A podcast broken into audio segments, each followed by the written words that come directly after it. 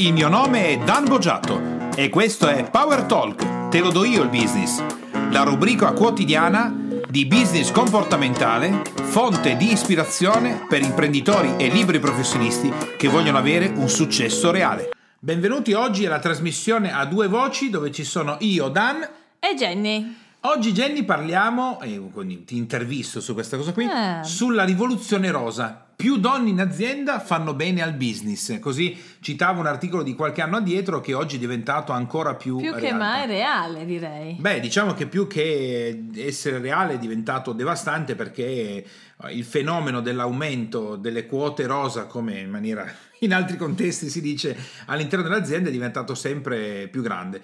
Quindi vediamo insieme, io ad esempio leggendo questo articolo ho rilevato interessante Jenny il fatto Sì. che ci sia una correlazione e credo che sia un argomento molto importante per la donna nel business che tanto è stato l'aumento delle quote rosa nelle aziende, quindi do- donne laureate che fanno carriera e tutto il Sì. resto, e tanto è stato il decremento della fertilità. Quindi c'è stata Ah. una... Sì, questo articolo è interessante, Ai, sembra ai, che ai. la crescita dell'attività eh, con donne che eh, fanno anche più carriera degli uomini e la percentuale sta crescendo ad altissima velocità negli ultimi 5 anni è cresciuta ancora di più, in contemporanea però nei paesi dove sta succedendo questo la fertilità si riduce. Per fertilità intendiamo il fatto probabilmente che non è la fertilità in sé che No, si riduce, no, no, no. non è per questo misterioso motivo in azienda ci sono dei raggi particolari che No, fanno no, no. diminuire la fertilità. Non è lo stress amministrativo, esatto. cose di questo tipo. Immagino che le donne quindi che scelgono di fare questo tipo di carriera per mantenere una determinata posizione scelgono di mettere da parte per alcuni anni proprio la carriera, un altro tipo di carriera della maternità. Sì, infatti la cosa di cui eh, adesso la prima cosa su quale possiamo entrare, diciamo così, in argomento è ma quindi per fare carriera devo non fare figli? Eh, questa è una domanda che direi che anni e anni e anni, un po' tipo l'uovo sì. e la gallina. Eh, ed è una bella domanda perché paradossalmente se una donna sceglie di non avere figli va benissimo. Ok. È una scelta. Se una donna invece sceglie di non averli, ma li vorrebbe semplicemente per motivi di carriera, paradossalmente, anche se da un certo punto di vista può sembrare Sì. che sia più libera, dopo un po' probabilmente la frustrazione, il dolore, l'infelicità diventano preponderanti rispetto a quella che poi è la prestazione prettamente Ma potrebbe essere. Jenny, che ad esempio, secondo me, eh, a livello comportamentale, alcune donne dicono, vabbè, adesso prima penso alla carriera, poi, visto che mi sono laureata a 25 anni, prima faccio carriera, poi a 40 magari decido di mettere su famiglia. Infatti molte donne, specialmente all'estero, in Italia è ancora poco diffusa questa pratica, mettono proprio da parte i propri ovuli, li congelano in attesa appunto di Uova congelate! uova congelate, esattamente, in attesa appunto del Tu entri, periodo entri, apri il frigo, vuoi farti una frittata, madre. bam! Non sono proprio le stesse Non uova, non è che c'è una confezione da sei, ecco. Pensa, hai rovinato la famiglia, in un colpo solo hai Non fatto una è- frittata di sei figli. Bello, no, no, non è questo il caso. Comunque, il, il congelamento degli ovuli, Sì. questa è una roba che sembra fantascienza. Eh, diciamo che se una donna sceglie di congelare i propri ovuli per motivi di salute, come una- a volte accade, bene, perché ok. deve affrontare magari delle terapie farmacologiche di un certo tipo, è tutto un discorso. Il fatto di mettere da parte invece i propri ovuli congelati perché si scegliono di dedicarsi ad altre, appunto, alla carriera, ad esempio, tipo professionale, in modo che, non so, 40-45 anni, anche adesso invece si scelga di reimpiantarli e quindi dare avvio ad una gravidanza, fa pensare, ma non fa pensare solo dal punto di vista Sì. strettamente medico, ma fa pensare sul fatto che una donna scelga eh, di fare questo quasi come se a volte fosse costretta nel eh, appunto prendere una decisione o scelgo di diventare madre o scelgo di diventare una professionista te, affermata. nel tempo questo cosa può comportare per una donna il fatto di non, non- non aver scelto nella propria vita di non avere figli? Perché poi sappiamo che superati i 40 anni la percentuale di possibilità di rimanere eh, incinta scende in maniera È per vertiginosa. questo no? che gli mettono da parte appunto la parte degli Quindi ovuli. secondo te cosa può comportare nella vita di una donna il fatto di procrastinare un qualcosa che invece in qualche modo la donna vorrebbe, quindi vorrebbe avere dei figli, chi li vuole avere, a fronte di una carriera? Secondo, Secondo me comporta comunque una, una grande frustrazione e quindi anche una qualità di vita nettamente più bassa. Magari aumenta la qualità di vita Mhm. a livello economico, ma diminuisce la qualità di vita a livello emozionale. Ripeto, non perché non abbia figli in sé, se una scelta è non avere figli, ma va benissimo, uno può averli, non averli e avere una, una vita altrettanto soddisfacente facendo altre cose.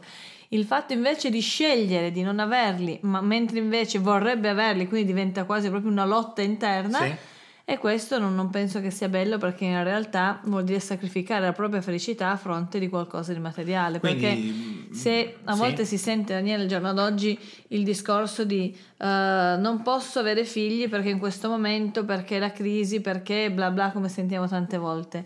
E io mi dico, ok, indubbiamente in questo periodo storico ci sono delle dinamiche economiche più complesse magari dell'esploit che abbiamo avuto negli anni 90 alcune cose sono in negativo, altre in positivo, dipende poi qual è la propria carriera professionale.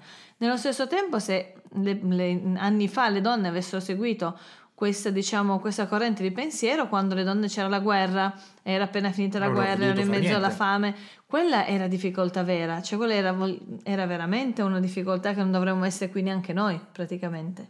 Ah, è diciamo come se si fosse alzato sempre di più lo standard da sì. mantenere prima di avere figli. Quando potrò dargli le scarpe così, la casa così, la cartella così, quando mi sentirò tranquillo in questo, possiamo fare le vacanze, che allora avrò figli. O forse qua non potrebbe essere, Jenny, che invece di cercare la sicurezza di poter mantenere il figlio sia più forte la parte egoica di poter raggiungere un certo livello di carriera e che se io invece mi fermo e rimango incinta e comunque fare altre cose avrò un periodo in cui non potrò lavorare, qualcun altro mi passa davanti. Eh, assolutamente sì, la paura è questa anche. Oppure se io sto via un anno, sto via tre mesi, sto via sei mesi, quando torno che cosa trovo? Eh, trovo solidarietà nei confronti delle persone eh, che componevano quello che era il mio team lavorativo di conseguenza trovo un ambiente pronto ad accogliermi. trovo qualcuno al mio posto. Oppure trovo qualcuno al mio posto. Una donna che ad esempio non ha deciso di non avere figli. Oppure magari non trovo nessuno al mio posto, ma semplicemente mi vengono più affidati i ruoli di responsabilità perché vengo ritenuta non affidabile in quanto madre. L'altra cosa interessante, poi cerchiamo di trovare delle soluzioni all'interno di quello, leggevo in questo articolo e questo mi ha colpito, il fatto che ehm, innanzitutto questa correlazione fra decremento di fertilità e incremento delle, dei posti occupati dalle donne e della carriera all'interno delle aziende. L'altra parte interessante che è emersa è che ehm, nell'analisi statistica della perdita dei posti di lavoro, su quattro posti persi nel settore manifatturiero, tre all'appannaggio degli uomini e solo uno le donne.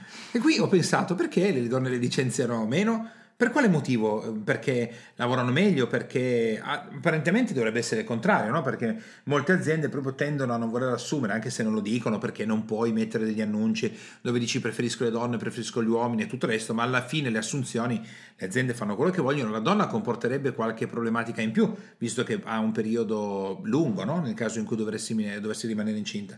Eppure eh, 3 su 4 sono uomini. Beh, Secondo te cosa... non ricominciamo con la donna che è più intelligente? non l'ho detto, qua, eh? non l'ho no, detto, lo, lo anticipo pensarlo, io. No? Sì.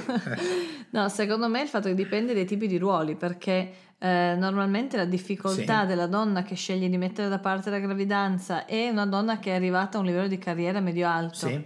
Se parliamo invece di una carriera più standard, di solito invece non accade questo. È difficile che una donna che con tutto rispetto per una professione di operaia, sì. che sta facendo un'operaia, scelga di congelare gli uova, a parte un discorso economico, Uh, per continuare il lavoro d'operaia. Questo è più complesso, quindi di solito quando la carriera tipo manifatturiera si tratta di persone che lavorano a livello quindi sì. economico nella fascia più bassa, mettiamola così, non, non c'è questa incidenza.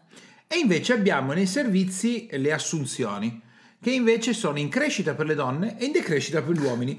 Quindi anche qui, allora, mettiamo insieme i pezzi. Da una parte gli uomini vengono licenziati di più delle donne, dall'altra parte le assunzioni vengono fatte di più donne e meno uomini. Mm, decresce un po' il, la fertilità rispetto alla, diciamo così, alla carriera delle donne e in ultimo però, e qui ci agganciamo all'ultima trasmissione che abbiamo fatto insieme, ho detto però come funziona poi con le grandi imprese e tutto il resto? E un po' di statistiche lo trovate. Ho trovato ah. delle statistiche sì, che dicono delle cose interessanti. È stata condotta un'indagine dalla Sapienza di Roma con società italiane importanti, Eni, Assicurazione Generale, Unicredit, Enel, Fiat, Intesa San Paolo, bla bla bla bla, che queste di, eh, sono, diciamo che sono state scelte in base all'indice Fortune, quello 500. Che, ok, delle okay. 500 aziende. Ecco, allora, il, eh, diciamo che dopo aver censito il top management, composto da un totale di 90 persone, attenzione, annoverano oggi 5 donne, quindi 5,6%. Wow, Eh, non già. è che si sono sprecati troppo. No, 5,6% e poi eh, se si scende anche un po' più sotto al top management comunque cambiano, cominciano a cambiare le percentuali. Però eh, giusto che io e te l'altra volta parlavamo delle imprese eh, fondate da donne che Sì. fossero in società e così via, intanto un, un indice l'ho trovato no? che per quanto si dica di donne che stanno facendo carriera e tutto il resto, però il top management è 5,6%. È un numero impressionante. Quindi secondo te Jenny, in relazione a tutto questo, oggi una donna che eh, vuole, diciamo così, lavorare nell'ambito della casella dipendente, e come potrebbe approcciarsi al mondo del lavoro eh, e come potrebbe farlo anche a livello psicologico, diciamo così, secondo la tua opinione? Non lasciamo stare liberi professionisti, imprenditori e così via, imprenditrici anzi. Beh, io penso che al giorno d'oggi sia particolarmente importante per una donna costruirsi una rete sociale eh, solida, perché per, specialmente per una donna che ha una posizione lavorativa che non può assentarsi quando vuole, come magari una professionista che può anche scegliere di chiudere Sì. quel giorno, è bene avere una rete sociale importante. Una volta c'erano i nonni, che bene o male badavano a tutto, oggi non sempre ci sono i nonni. E nello stesso tempo magari si può costruire una rete sociale più solida attraverso le proprie amicizie anche il luogo in cui si vive. Proprio per questo molto interessante sono nate ultimamente Sì. proprio delle- delle- dei gruppi che sono Di nonni? relativi, no, di nonni, sono gruppi di anziani che, beh, noi in Florida dove vivevamo c'erano gruppi di anziani che Vero, lavoravano, vero. per la parte delle battute, no? però lavoravano in tanti ambienti sociali, quindi sono cose No, nate... sono le social street, quindi si intende la parte sociale delle strade, ci sono anche diversi gruppi su Facebook, ad esempio Sì. tu abiti, che ne so, non- che ne so, in via a Riva Rossa a, che ne- a- a Firenze, che non so neanche se esiste via Riva Rossa a Firenze, Vabbè, non importa. c'è la pagina Facebook e il proprio gruppo Sì. di tutte le persone che, che abitano in via Riva Rossa che cominciano a conoscersi di più, a frequentarsi, a scambiarsi favori. Un giorno uno ti tiene il bambino, l'altro ti aggiusta il tubo della lavastoviglie, l'altro porta i bambini al cinema un pomeriggio.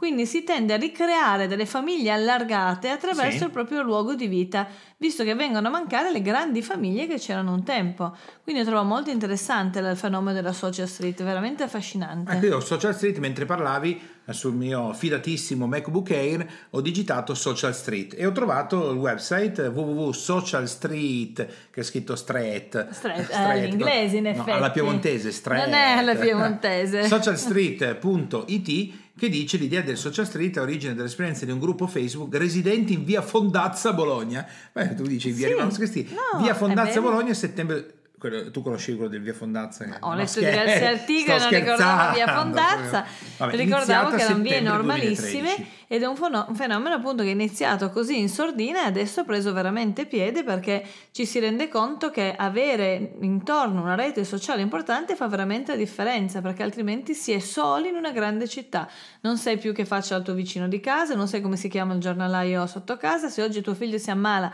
e tu hai necessità di andare a lavorare non sai più cosa fare.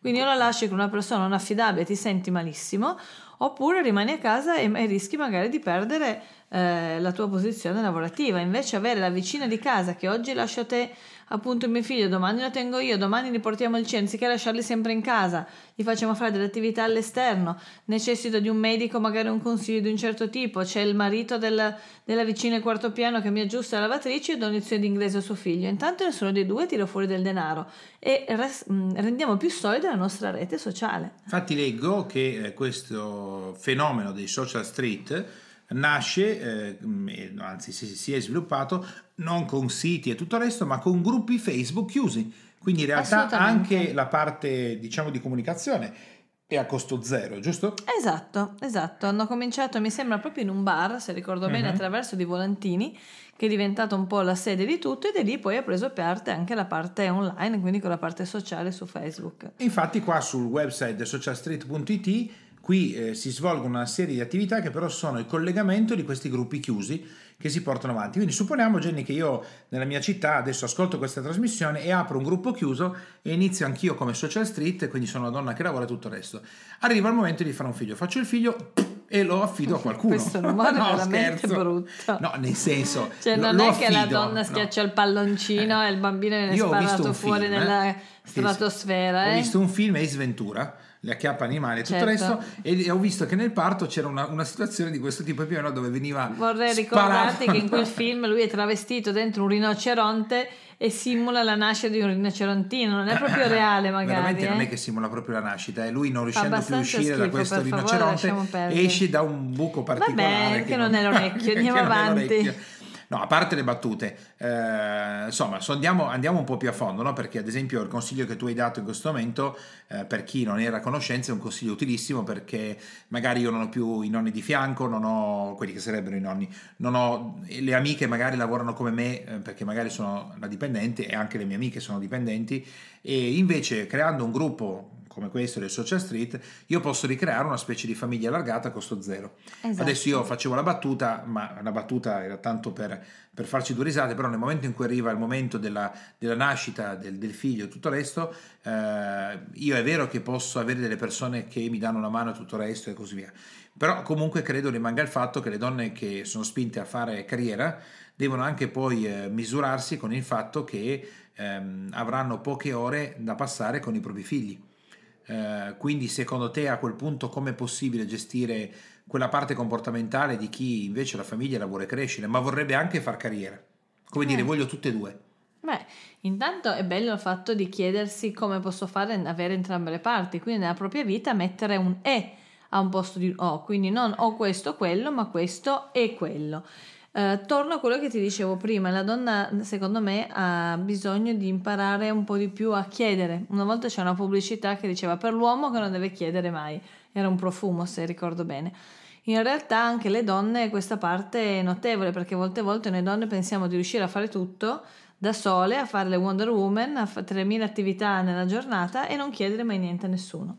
Invece renderci conto che il fatto di chiedere si mette in una condizione tale che si può ricevere anche un aiuto e non solo un aiuto ma anche uno scambio molto molto interessante. Quindi se io voglio mh, scegliere nella mia vita di avere più cose, intanto devo capire qual è il prezzo che voglio pagare, perché come sempre qualsiasi cosa facciamo ha i due lati della medaglia e un prezzo c'è.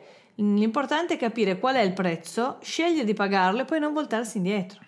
Può essere la carriera, può essere più tempo con i figli, può essere eh, la parte sociale con le amiche, può essere invece che trovo il modo di mettere tutto insieme e creare una cosa straordinaria, nello stesso tempo lascio indietro quello che era un progetto che avevo prima. Un prezzo da pagare c'è, scegliamo di pagarlo e non voltiamoci indietro. Beh, io questo te lo chiedo, Jenny, perché in qualche modo credo che ci sia una differenza sostanziale fra noi uomini e le donne, nel- nella misura in cui l'uomo viene comunque cresciuto in una cultura dove se lavora e produce un risultato e eh, fa un determinato numero di ore alla settimana in ambito lavorativo, mh, tendenzialmente non si sente in colpa per il fatto di vedere meno, eh, non dico poco, ma di vedere meno magari i figli che crescono se sta lavorando soprattutto come dipendente. Mentre invece nella cultura femminile mi sembra che sia diverso questo aspetto dove io lavoro magari anche 8 ore al giorno più straordinari eh, per produrre dei risultati e li produco, però anche se produco dei risultati e tutto il resto è come dirti eh, se un padre lavora 8 ore, 9 ore al giorno con gli straordinari, produce un risultato economico con il quale mantiene la famiglia e lavora mh, affinché la famiglia possa star bene, tendenzialmente si sente bene. La donna invece mi sembra che anche se produce un risultato importante, con il quale magari mantiene anche la famiglia, perché il marito non ce la fa, perché il marito è in cassa integrazione, perché il marito eh, non ha voglia di fare le cose, ci sono tante situazioni oggi dove la donna mantiene la famiglia e nonostante questo si senta un po' in colpa per il fatto di non essere magari una buona madre perché passa radici poco tempo, giusto? Beh, ci sono dei fatti eh, reali e mm, secondo me vanno analizzati nella loro completezza, nel senso, se io passo in questo momento mezz'ora al giorno con mio figlio perché sono in una situazione di vera difficoltà e ci sto mettendo l'anima giorno e notte per uscire da questo e dare a mio figlio comunque una vita più tranquilla, Sì. questo per un periodo limitato di tempo può avere un senso. Io vedo anche invece molte donne che fanno un'attività professionale di un certo tipo e alla sera, quando arrivano a casa, anziché magari passare quel tempo con i propri figli, scelgono invece di andare a ballare con le amiche. Mm, Non è che vada male andare a ballare con le amiche e prendere del tempo per se stesse, semplicemente se io in quella giornata ho visto mio figlio 10 minuti, a me personalmente non, non verrebbe in mente di andare a ballare con le amiche, mi viene in mente se ho passato anche altro tempo con la mia famiglia e quindi scelgo anche di avere più tempo e faccio una cosa diversa.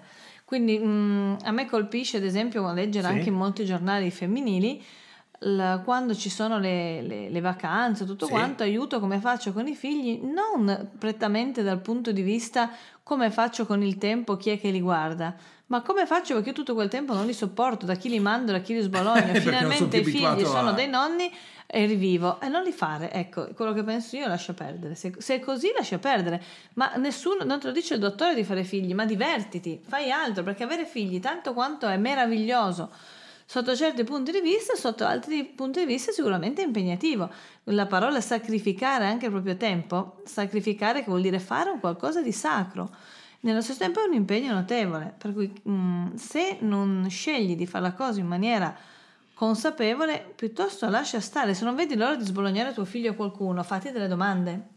È importante. Solo che anche. forse, Jenny, quello che se, se io le domande me le sono fatte dopo, quando è già nato, è un pasticcio. Mentre invece farsele prime, responsabilità, farsele prima potrebbe essere, potrebbe essere una delle soluzioni di pensare bene cosa si sta facendo e prendersi delle responsabilità, considerando che, come ti dicevo prima, credo che per la donna a livello di comportamento sia proprio un'azione diversa, dove il rischio Poi di c'è il senso in di colpa, colpa, questo è una cosa che per noi donne è quasi atavico, perché il fatto intanto di fare tutto bene, tutto perfetto, quindi basta quella cosa sgarrata e molto spesso la parte femminile cosa fa? Oggi ha fatto 20 cose fatte bene, una l'ha sbagliata e la sera si starà lì ad arrovellare come mai non quella cosa non l'ha fatta bene e l'ha sbagliata e quelle 19 fatte in maniera perfetta sono automatiche perché il minimo che bisognava fare. Quindi mh, in più siamo in una società che ci porta, a- siamo, scegliamo di stare in questa società perché potremmo prenderci il nostro zen dall'altra parte, quindi se scegliamo di stare in questa società Sì. che ci porta a determinati modelli in cui la donna perfetta deve essere così, la moglie così, la compagna così, la mamma così, la, la casa del mulino bianco, la colazione fatta a mano e 3.000 cose diverse, beh, diventa, diventa impegnativo finché non ci rendiamo conto che quelli sono modelli che vengono fatti per, po- per scopi puramente commerciali, non sono modelli reali. Ognuno di noi ha il nostro modello, l'importante è che sia fatto col cuore. Facciamo quello che è possibile, ma questo adesso parlo da donna, ma penso sia la stessa cosa per l'uomo. Si fa quello che si è in grado di fare in quel momento. La difficoltà viene fuori quando consapevolmente si sa di star facendo qualcosa che non funziona. Questo è un Beh, altro discorso. diciamo che il consiglio che tu hai dato oggi di creare una rete sociale e anche nell'aver consegnato uno strumento come quello del Social Street credo possa essere di notevole aiuto perché stare con altre persone, parlare, interagire, creare quella rete sociale che forse un po' Jenny oggi noi italiani abbiamo perso e stiamo perdendo che invece è una delle fonti base della nostra cultura, lo si vede molto sviluppato invece da chi arriva in Italia come immigrato che ha una rete sociale che sostiene molto di più le persone che stanno facendo le cose, quindi i legami sono molto più forti, proprio nella nostra nazione che è basata sul legami, le relazioni sociali. Eh, quindi questo del social street credo che sia un ottimo consiglio perché magari eh, io posso non avere dei parenti vicino o non avere una rete di amicizie così estese, magari invece tramite uno strumento virtuale come quello di internet o Facebook, nato un po' così per cazzeggiare, così via, ma negli anni è cambiato tantissimo, io posso invece costruire una vera rete sociale con il quale dare supporto e ricevere supporto anche perché, come abbiamo visto fino a in questo momento, stiamo parlando di donne che lavorano, che fanno business chiaramente, ma che lavorano come dipendenti, quindi non possono neanche pensare di trasformare il più delle volte la loro attività in un'attività virtuale o da libera professionista, perché dovrebbero cambiare proprio casella. Assolutamente. Quindi direi oggi, Jenny, che abbiamo toccato una. Siamo partiti dalle, dalle quote rosa in azienda, non abbiamo ancora trovato una statistica eh, che, perché mh, almeno io non l'ho trovata, di come le donne, se ci sono delle. qual è il numero delle aziende o se ce ne sono che sono diventate molto famose, create da società fatte di donne proprio. Che è una- Indagheremo. però abbiamo scoperto il top manager del 5,6% che è già interessante. Questo del social street è la chicca di oggi eh, che credo può essere di aiuto per molte donne, ma in generale anche per gli uomini. C'è Però- la social street che può essere più ampia, ognuno di noi può creare una rete Il magari più gruppo. piccola, fatte da amiche, fatte dalle mamme degli altri, dei compagni di scuola, le mamme della palestra, Eh sì. magari delle cugine, cioè si può creare veramente una, una parte sociale personale anche divertente a quel punto nel ritrovarsi, nel fare delle feste, nel creare degli eventi. Eh sì, molto interessante. Diventa divertente da questo punto di vista e anche ti dà quella tranquillità che in caso di necessità sai che c'è qualcuno, quindi anche se non ne hanno bisogno, sanno che c'è la possibilità di appoggiarsi a qualcuno. Sì, credo che sia anche un ottimo modo per utilizzare uno strumento internet che normalmente porta le persone dal mondo reale reale verso il virtuale, invece in questo caso porta le persone dal mondo virtuale a quello reale e le tiene collegate. Assolutamente, come sempre gli strumenti internet, come tante altre cose, non è lo strumento in sé che fa la differenza, ma è l'uso che noi scegliamo di farne che fa la differenza. Quindi spingiamo gli ascoltatori e ascoltatrici ad aprire il proprio la gruppo propria chiuso social su Facebook, street, molto bello, street, veramente. In via Vate la Pesca 45724 bello. a Selvelloni Mazzanti che vende che viene dal mare, Vabbè, tutte queste robe. Però è forte, residenti via Fondazza, eh. Fondazza è già un bel nome, eh? Quindi con questo eh, oggi andiamo in chiusura della trasmissione a due voci eh, che mm, in realtà non è la due voci standard che poi facciamo il sabato, ma Marte e Venere perché andiamo a toccare c'è Marte che fa le domande a Venere e ah, beh, eh, beh, sì, Marte che intervista Venere. Mi sì. piace. Eh, quindi abbiamo terminato la nostra trasmissione, possiamo salutare tutti coloro i quali ci stanno ascoltando e entro breve apriranno il loro gruppo chiuso per fare Social Street. Assolutamente. E con Jenny ci rivediamo, anzi risentiamo perché non ci vedono, la prossima settimana per il nostro consueto appuntamento settimanale. Ciao a tutti! Ciao e alla prossima! Ciao! Te, imprenditore e professionista che ascolti Power Talk, puoi andare su www.danbogiatto.com e scaricare il report gratuito che ho fatto proprio per te dal titolo I tre gravi errori che bloccano il tuo business e rendono nulli gli investimenti che fai in formazione ed in coaching. Tutto per te e mi raccomando iscriviti al canale, lascia le tue stelline e il tuo importante commento per fare in modo di essere sempre tutti insieme al top della classifica podcast di iTunes e garantire così ad altri imprenditori e professionisti come te di potersi lasciare ispirare da queste trasmissioni. Ciao e alla prossima!